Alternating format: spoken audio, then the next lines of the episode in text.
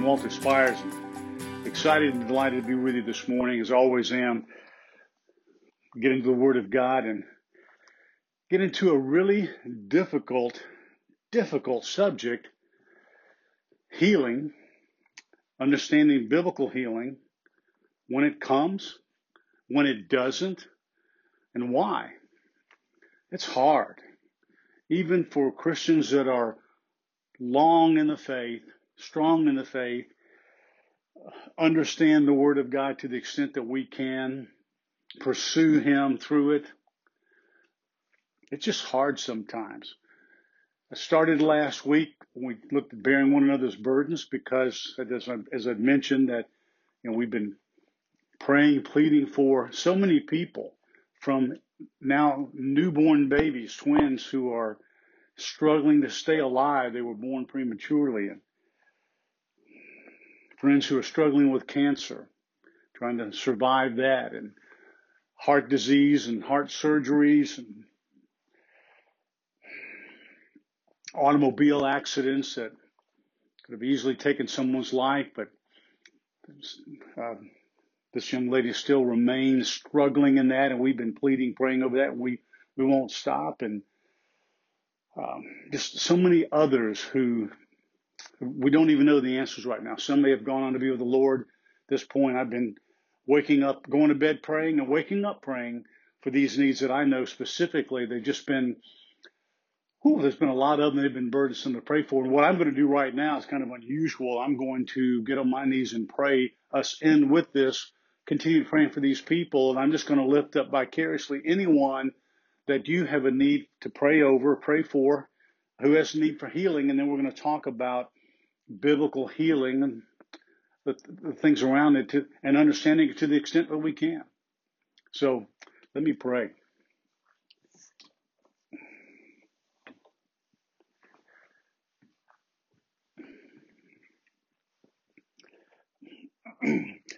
Lord, we come together over your word this morning. Your word is truth, and it's the only truth that we have. That's absolute, straight out of your mouth breathed from the Holy Spirit into people who wrote it down. And there was a lot said about healing. And Jesus said a lot about healing. Lord, there are so many we're praying over this morning. We've been pleading for for weeks. Some listening, watching, reading have been praying for months and months, perhaps even years, for the healing of, of loved ones, of friends. Lord, I just want to pray um, as an intercessor for all those I woke up praying, went to bed praying for, and woke up praying for, and continue to pray for and plead for their lives, for their healing, O oh God.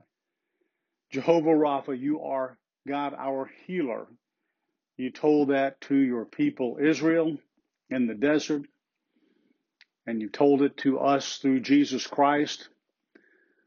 And we are healed through him by his stripes. We are healed. That's what Isaiah wrote in and we know that Jesus was the healer. He brought healing everywhere that he went. So, Lord, we just plead.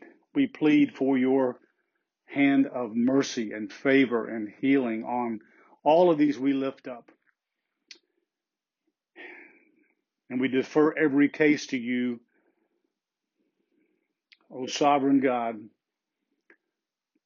But we do plead for them, every one, everyone in the mighty and matchless name of Jesus, who has healed us spiritually once and for all. And for that, we bless you and we praise you and we thank you in his mighty and matchless name. Amen. This may end up being something I have to finish teaching on Tuesday night. But let's go. Well, did you know that God never intended that there would be a need for healing. That wasn't part of the plan. You start in Genesis 1 and go through Genesis 2, that was not part of the plan. Everything was perfect. All of God's creation was good, very good, perfect. It's how He intended it, it's how He designed it. Adam and Eve, did you know Adam and Eve were perfect? It was not intended for them to die. Mankind would, was to live, be fruitful, and multiply and be perfect and create a perfect world or maintain God's perfect world in creation, and the animals and all these things. It was perfection. There was never a plan to need healing. Healing of what? There was no disease. There was no sickness, illness. There were no viruses. There was no uh, bacteria that would kill or make you sick. That all came as a consequence of the fall of mankind through the sin of Adam and Eve. Now, I know, I know, I know that people who think we are foolish, people clinging to these myths from this word, that's utter nonsense. But let them give you an explanation for where any of this came from. They can't explain where the world started. They can't explain how time started. They can't explain how anything happened. They can't explain how life started and, and humans started. I was watching some things or listening briefly some, on some evolutionists and they're stumped there. They think they've got all these answers, but they have no idea how life actually formed and became humans. And then no one can answer. My question I always ask them is, okay, fine, answer one question for me. What went bang? What went bang? But we're not here to talk about that today. After the fall, and we go from Genesis 3 to Genesis 6. We were talking about this last time as we got into the days of Noah, but the world had become so wicked, so perverse, so evil, and death had come into the world through sin, physical death, and then people talk about two deaths. It really isn't death, spiritual death, because our spirits never die. Some wish they would be dead for what, for what they're going to suffer in hell, but the physical death came in the world. And with that, all the diseases and things as we aged and things broke down. Again, it was never intended to happen that way. There was never supposed to be a need for healing anything. What disease? What sickness? What illness? What cancer? Those things all came as a result of the world decaying, breaking down over time, over all these millennia. And that's just how it happened. And, and I stand on the word of God for that. So, and I'm, I'm pretty well educated with engineering and medical master's degrees and stuff like that. And I, I know a lot about what I'm talking about in that. And I don't know a lot about these things as it relates to um, questions that God didn't answer for us. But I do know this. I know where all this came from and I know where it started. And the etiology of all those things, I can't tell you all of that. Most people don't even know what the word I just used etiology means. Doesn't matter. Doesn't matter. What you need to know and what you've experienced is sickness and illness and disease, and you've had loved ones and friends die of these diseases and things that we're praying over right now. But they came from the fall, and they came as a result of sin. And just as life began to shorten, remember we go from Genesis where there are long, long lives of nearly a thousand years, real years, not made up pretend stuff until it got shorter and shorter and shorter and shorter. Why? Because we had more effects of the sun. We no longer, after the flood, had that greenhouse effect where there was a canopy of water over the earth, over the firmament, over all of that, that was protecting us so that life could live on, could have lived forever in perfection. How God set it up, creator and author of all that, he knew it.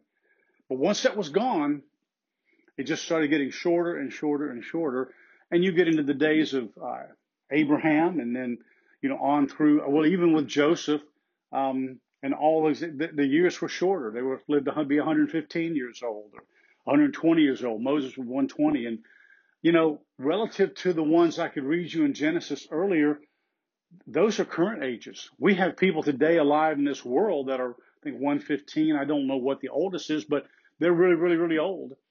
And and so it just whoo, it just shrunk down. Why? Because of the curse. Because of all the things that came after sin, the curse was mighty, and it led to this need for healing.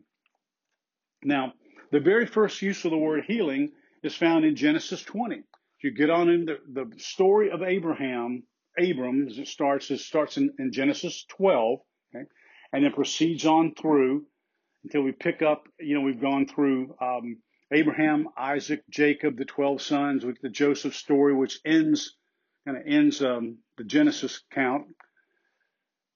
But there's a story of Abraham, and it's one of those times when he told this king, they came along these people, this king, Abimelech was his name, and Sarah, his wife, was very beautiful, and he told her he was a sister, she was a sister, and so the king wanted her as part of his harem, and you know, all these things happen. It's an interesting story. It's found in Genesis 20, 17 and the verses above and beyond that. But I tell you that because it's the very first time that the word healing in the Hebrew, healing at all was used in the Bible. And this king Abimelech, when he found out, God appeared to him. God, the God of Abraham, appeared to him and said, Listen, that ain't his sister, that's his wife. And this king knew he had done wrong, and he knew that the God of gods had spoken to him, and he was furious. And so, because there was a curse put on him and his family that they would never bear any more children of any kind, uh, any one, I should say.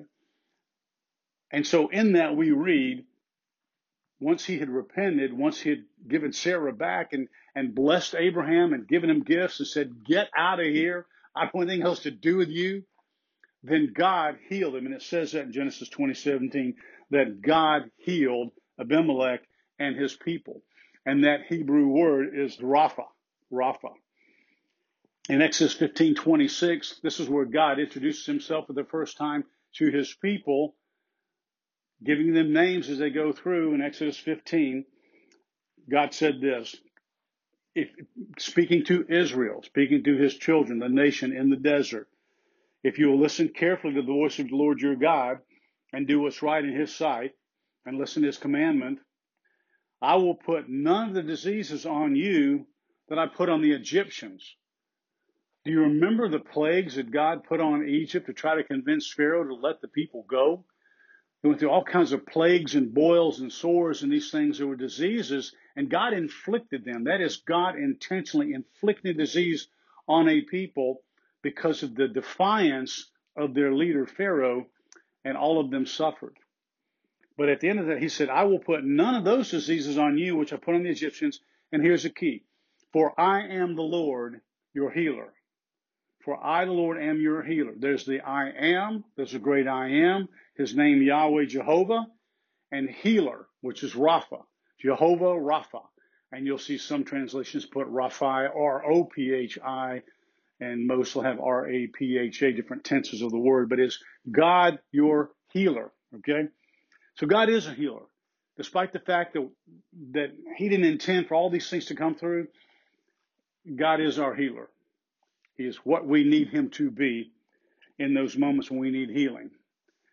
And so he made a promise to Israel.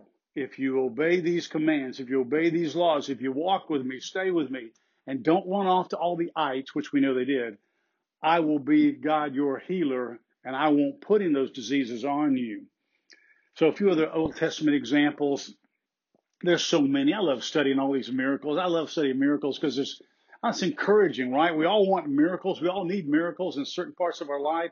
I love reading and studying about the miracles. I'm going to name a few. You go back and study them for yourself because my intent today wasn't to go through these in any depth of detail. But in Elijah and Elisha, Elijah and Elisha, both raised dead people. They both read, raised dead sons of widows. In 1 Kings 17, Elijah raised the son of the widow of Zarephath. You can read it there. The whole account. It's really cool. In 2 Kings 4, uh, Elisha raised a Shunammite woman's son from the dead. These were dead children, but these were miracles of healing, raising people from the dead. Love that story. One of the stories that's interesting to me, God struck his people. There are times that God brings disease and death intentionally because of disobedience. In the Old Testament, absolutely happens. We'll get to the New Testament in just a second. But one of those stories, because it's Old and New Testament, I want to share with you just briefly is found in, in Numbers 21 when God had, had smitten his people, if you will. Let me flip over there. Numbers 21. Have that mark. There we go. The Lord sent a fiery, sent fiery serpents. He sent snakes, poisonous snakes among the people, and they bit them, and so that many people of Israel died. And then they came and said, We've sinned. Please intercede and ask the Lord that he may remove all these poisonous snakes from us. And so Moses interceded, prayed for the people, just like we've been praying intercessory prayer for all these people with disease and sickness we've been praying for.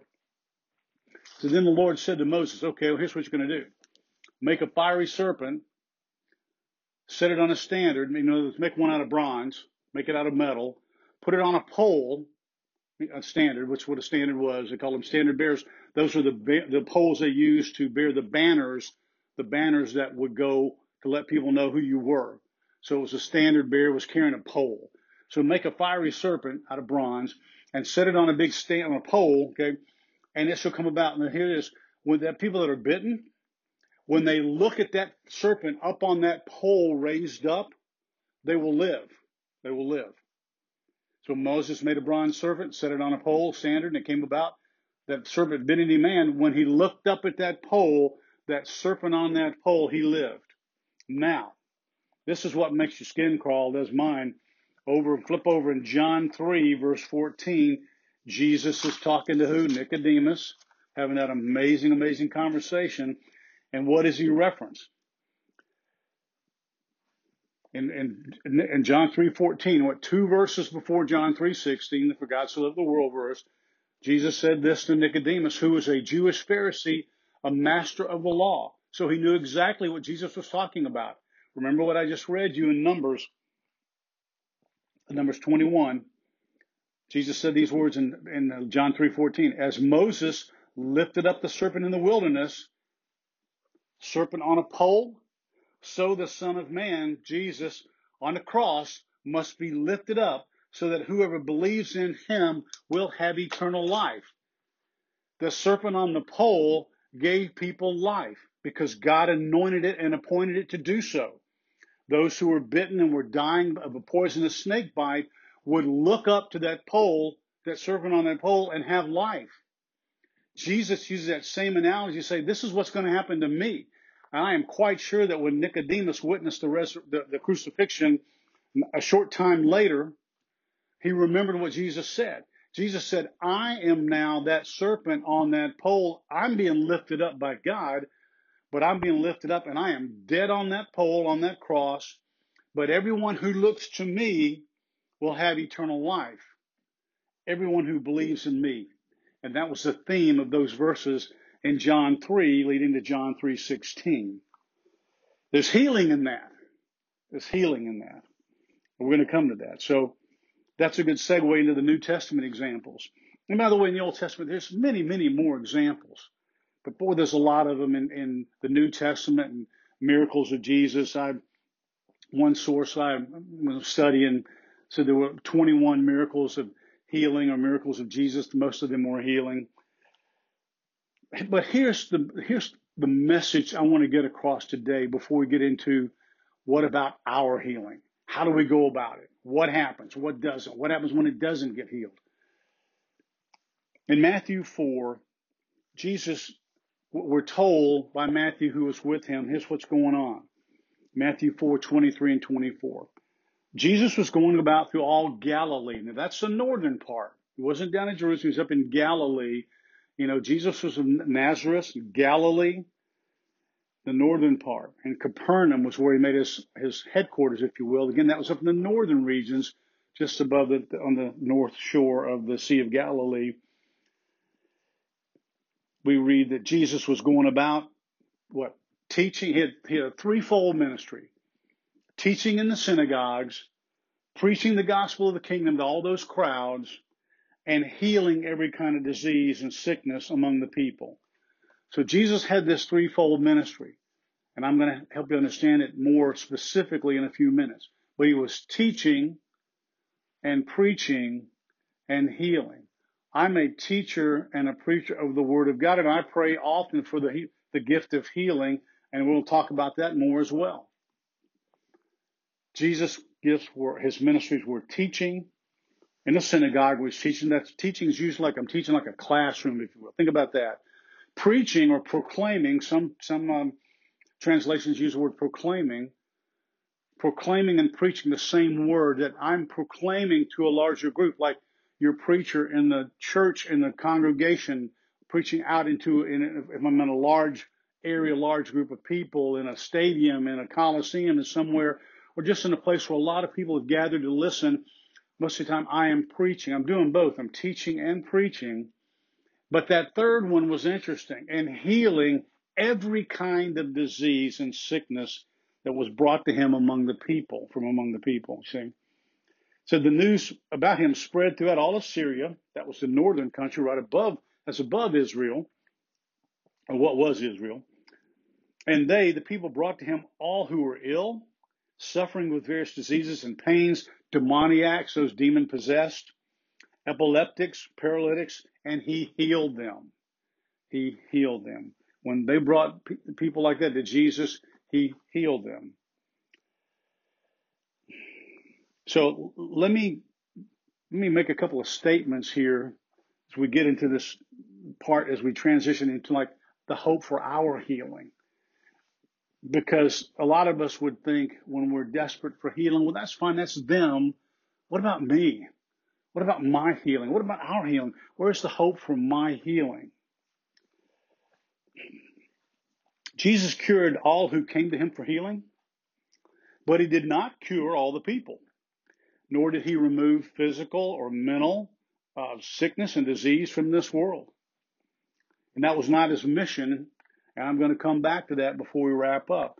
So Jesus cured all that were brought to him, but he didn't cure everyone that had illness and disease. And so I'm going to I'm going to use that to give you five things about this healing ministry of Jesus. But the, first thing I want to say, and I think it's important to say, and, and look, many, many disagree. Many people in the conservative Christendom don't don't agree with this.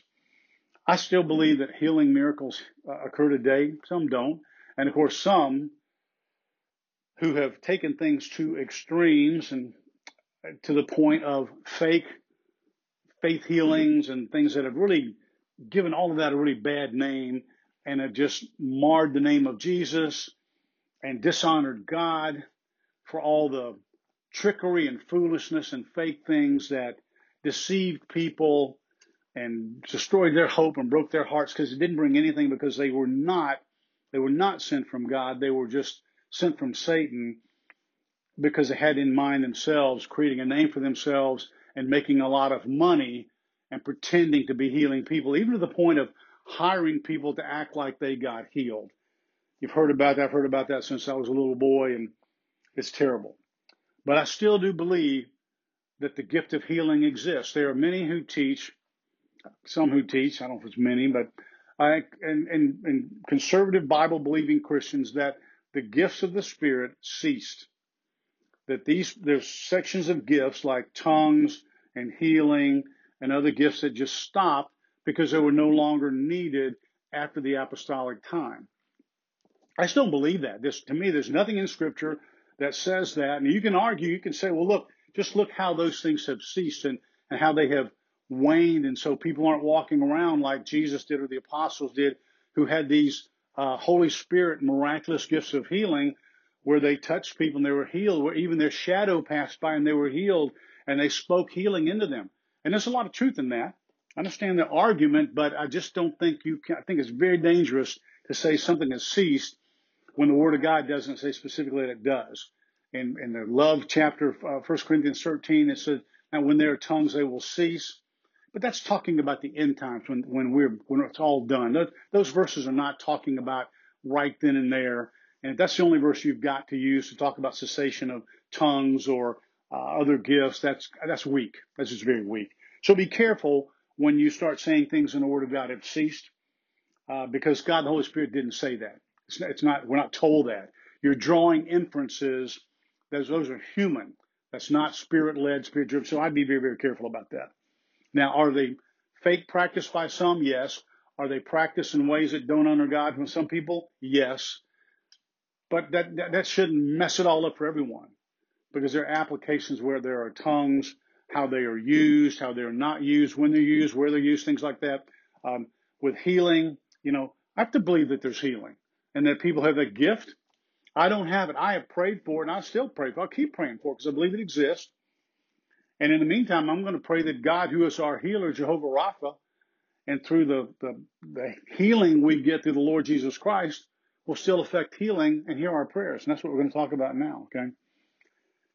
Many times, perhaps most of the time, when Jesus did a miracle of healing, This is the key, and this gives Calvinists real, real problems, real problems, because Jesus will often say to them, and I give you a, Matthew nine twenty two, Luke seven fifty, Luke seventeen nineteen, Luke eighteen twenty four. There are others. He would say to them, "Your faith has made you well." And boy, that stirs some people up. Your faith has made you well. Well, the faith that he's talking about, the object of that faith, was the faith in Jesus that he was able to do that. that's the faith connection. It had nothing to do with the person or me. If Jesus healed me because I believed, I had that believing, was able to believe that and trust him, maybe it's because I'd seen other things he had done. There's all kinds of reason for that that gets off in some theological discussions we're not going to get into today. But Jesus very frequently said, Your faith has not has made you well, not the faith that I gave you to believe. You see, that's adding in and reading on top of stuff that is not in the Word of God.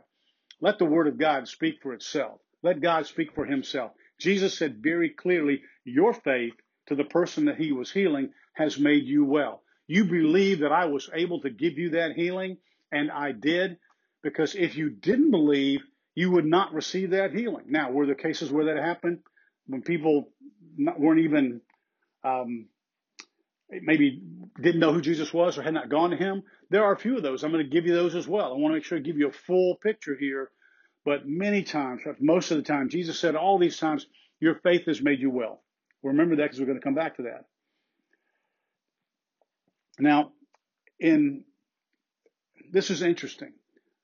The one and primary case where it said Jesus could do no miracles here, wasn't healing, was in his own hometown. So let me let me read this to you in Mark chapter six. In Mark six, we read this. Jesus goes back to his own hometown. He goes back to Nazareth. And the people are saying stuff like, Isn't this the carpenter, the son of Mary, and brother James and Joseph and uh, Judas and Simon? And aren't his sisters with us? And it says they took offense at him. They took offense. They took up a reproach against Jesus and said, You're nobody. You're the son of Mary and Joseph. We know who you are. Who do you think you are doing this stuff? And so they were ridiculing him in, in a sense, and they took up offense at him. How dare you come here claiming to be Messiah? Well, he had not made any such claim, but the things that he had been doing, that reputation ran ahead of him. Of course it did. No one had ever been around in the country anywhere that was doing the healing and miracles that he did. And so they heard of this, but because of their response, their lack of belief and faith, we, we read that Jesus could do no miracles there except he laid hands on a few people, and we'll talk about laying hands on, and, and a few sick people, and they were healed. Okay. But no miracles. None of the kinds of things he'd been doing. Why? Because they didn't believe. And he wondered at their unbelief. You see, that's how we know it's about faith. He wondered at their unbelief. They took up a reproach against him because of who he was. They knew who he was, they thought. They knew him in the flesh. He was raised there in Nazareth. He was a son of a carpenter. Knew his brothers and sisters and his mom still there. and he couldn't do any miracles there. There's great debate there because it doesn't say he wouldn't do, it says he couldn't do. And so there's a lot of debate there and question about could he not do them because of their lack of faith or did he choose not to do them? You know what? It doesn't matter for our purposes today. These people didn't believe, didn't think he was who people were saying that he was, Messiah, and he performed no miracles there because of their lack of belief. So that's the only case I've found, and most people can find in Scripture, where it teaches that. But Jesus didn't always choose to, to, to heal all the all the people. Remember, oh, a month or so ago, maybe two months ago, we were talking about the um, in prayer and and people who wanted to get healed. And in John chapter five, there's that uh, bunch of paralytics and sick people laying around the pool of Bethesda. You remember the story where the first one in, when the angel came and stirred the waters, first one in got healed. But this one had been there, he was been paralyzed for 30 plus years. Uh, we don't know how long he'd been laying there, but obviously a long time. He could never get there because he couldn't move. He couldn't walk. He maybe could crawl or drag himself. We don't know exactly, but he was never going to get in there. But he lay there anyway. And so Jesus came by the disciples and he said, he asked the man, do you want to be healed? The man didn't ask Jesus, will you heal me? And in fact, remember I, I gave you a great explanation about that, that he didn't even say, Oh yes, Lord, of course I want to be healed. Heal me. He didn't say that. His answer was he told Jesus why he couldn't be healed. Well, that ain't going to happen to me because I can't get myself in the water. Someone else always beats me there. And then Jesus healed him. He didn't ask to be healed. He had a terrible answer. well, Jesus, Jesus healed him. Why? No idea. It's what he does. It's what he did. What about all those others laying around the pool? He didn't heal them. He didn't heal them. He healed this one man, told him to take up his pallet, take up his bed, and go. And he did. What about the rest of them? I don't know. Jesus healed the one man. And the one man that he healed didn't plead for healing, didn't give the right answer. Jesus healed him. And so it leaves us scratching our heads. And there were people also that he healed that didn't didn't know him. They weren't Christians, we'd say they weren't believers, they weren't disciples or followers. The centurion's servant, now you could say the centurion obviously believed, but all we know in the centurion story was he ran to Jesus and said, My servant is sick, they're like my, my child, because I know that if you do that, that child will be healed. And Jesus was amazed at his faith. And another one that is always really interesting to me. It's only shared, um, I think, in one gospel. In the Garden of, of Gethsemane, when they come to arrest Jesus, to take him to crucify him, and there's that somewhat of an altercation when they first come. And as they approach him, Peter, uh, possessing one of the two swords they took with them, and you can read that story, but he took it out of his sword and he whacked off the ear of the, I think it was a high priest servant Malchus, whacked off his ear. And Jesus reached down and picked it up and put it back on him. I love that story. Can you imagine what those people standing around thought, holding the torches, and a mob there, and Jesus and the disciples, and the disciples are scared to death. And Peter's reaction was to whack off the ear. He just whacked it, maybe tried to kill him, and he just happened to cut off his ear. Ear falls on the ground. Jesus reaches down, puts it back on, and people must be thinking, whoa, who is this guy that we're arresting? He, he just put this ear back on this guy, just like it was nothing. But Malchus didn't know what was going on, and no one asked him to do that. Jesus just healed because he can. I'm at this point now with a message that I either stop or continue on, and, and I'm going to end up going long. So, um, I think what I'm going to do is pause here and just kind of give a brief summary. And then when we get back together, I'm going to go through these things that are our part of this in terms of affecting healing, trying to bring healing down and crying for healing. The things that the scripture tells us from Jesus' own words, James, John, healing, biblical healing New Testament healing, what that looks like and how it occurs, when it does, when it doesn't. And I, I hate to stop at this point, but I really feel like it's necessary because otherwise I'll run way too long. Um, so Tuesday we'll pick this up right here. One of the things that's important I wanted to share in, in John 20, let me just wrap it up with this verse. With all these things I've shared with you and all these miracles of Jesus, Here's what John wrote. Remember, John was the disciple Jesus loved, so close to him, laid his head on his breast. And, and John, I've shared with you many times before, and I've taught you, John was the oldest. He was the last eyewitness. All the rest had been martyred, killed in the 60s AD, some even before that. Uh, James, the first to go, and I think maybe 40 something. Jesus crucified around 30 AD. But late in that first century, John's writing, he wrote his gospel, he wrote the three epistles, and he was given that um, revelation.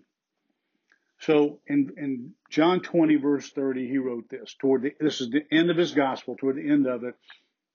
He said, therefore, m- many other signs, he's kind of summarizing this life of Jesus, the ministry, them being with him for three years. Many other signs Jesus also performed in the presence of his disciple, meaning we were there, we were eyewitnesses. They're not written in this book. They're not written in his gospel. They're not written in any of the gospels. because he had availability of those writing in the 90s. He was 90 years old or so and in his 90s and writing in the 90s AD before the turn of the first century. But these have been written. I recorded these things. Why? So that you may believe that Jesus is the Christ, the Son of God, and that believing you may have life in his name. That's our ultimate healing.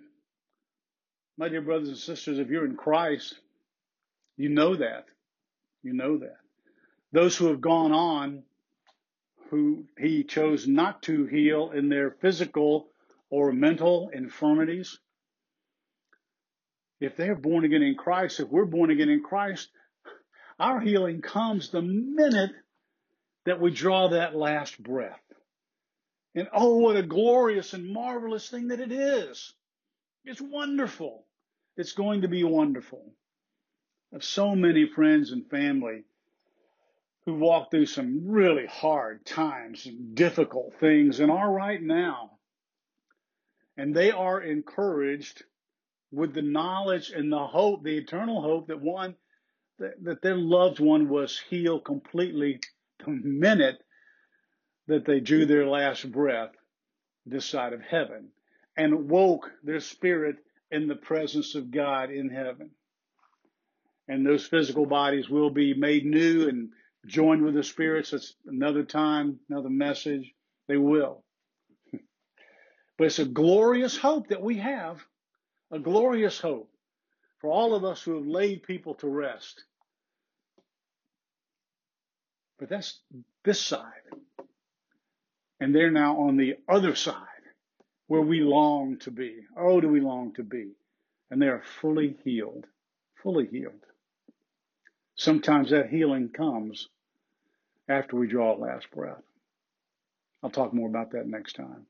And then my final thought is for those who see this, read this, listen to it, however you receive this message. You're wondering, otherwise you wouldn't pay attention. You shut this down probably when you saw the title, or you just skipped right past it.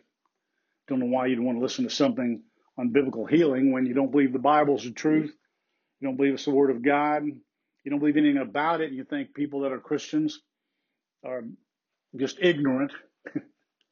We're ignorant, all right. We're just ignorant for the sake of the gospel. And I stand here this morning and teach and preach and preach healing and pray for healing because that's what God told me to do.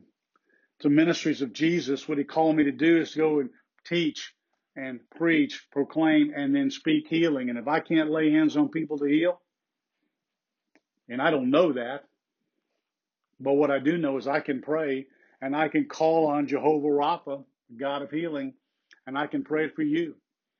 But my prayer for you is the spiritual healing because you don't need physical healing if you're still sick to death spiritually.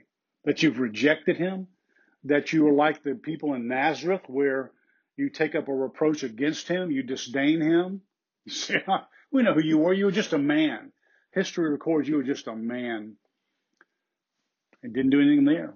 The great news for you is if you will believe, like those who stretched out their hand, if you'll just believe, have that faith that He is able, then He will.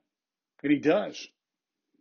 And you will join with us whose names are written in the Lamb's book of life. And your healing then is complete. The spiritual healing. It's the most important kind. It's really the only one that matters. The only one that matters. Oh, would you do that today?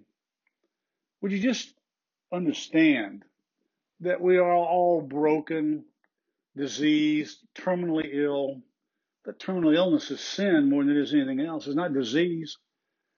Sin will destroy you and take you down spiritually as well if we don't do like John said, confess that sin. Confess that sin. Repent of your sins. Jesus said, I'm the way, the truth, and the life, and no one comes to the Father except through me. That's John 14, 6. Those are his words. And we just repeat them for you because people say, well, there's got to be another way. There must be another way. There are all these other gods and ways and religions. There are, and there are pathways to hell. Well, I'm called all kinds of names for making statements like that. I'm just repeating what Jesus said. But you know what? They killed him. So perhaps there'll come a point in time when they will kill us who are messengers of the gospel. We're just speaking the truth in love, but it didn't matter. I'm just praying that you will not be one of those anymore.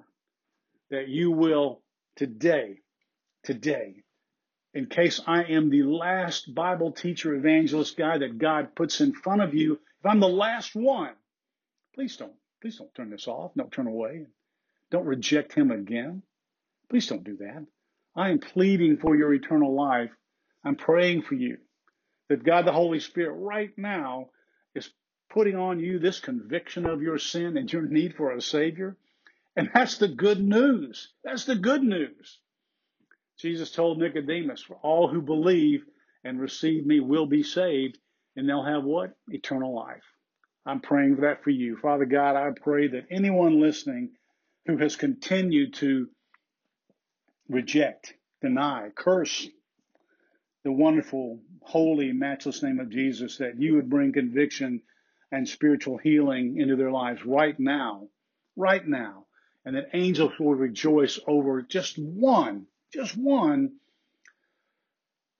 who comes to know you and receive Christ as Savior, even as I'm speaking and praying. Oh Lord God, would you, would you, would you honor that? And I stand on the promises of your word that it will not return void. I'm standing on that, Lord, and I'm believing that for those who are in need of a Savior. And one last time, Lord, I'm praying and pleading, interceding over those who need healing. You know them by name. I know them by name. I woke up praying for them. I went to bed praying for them. Prayed for them before we got started this morning, just praying for them, Lord, that we'll see your hand of healing this side of heaven in their lives, on their bodies for Christ's sake and Christ's sake alone. Amen. God bless you, and I'll see you Tuesday. We'll finish this up. To learn more about how you can become a Christian or grow in your walk with the Lord and receive freely of all the biblically based content we have created or donate to help keep this ministry going strong, go to onlyjesus.life. That's onlyjesus.life.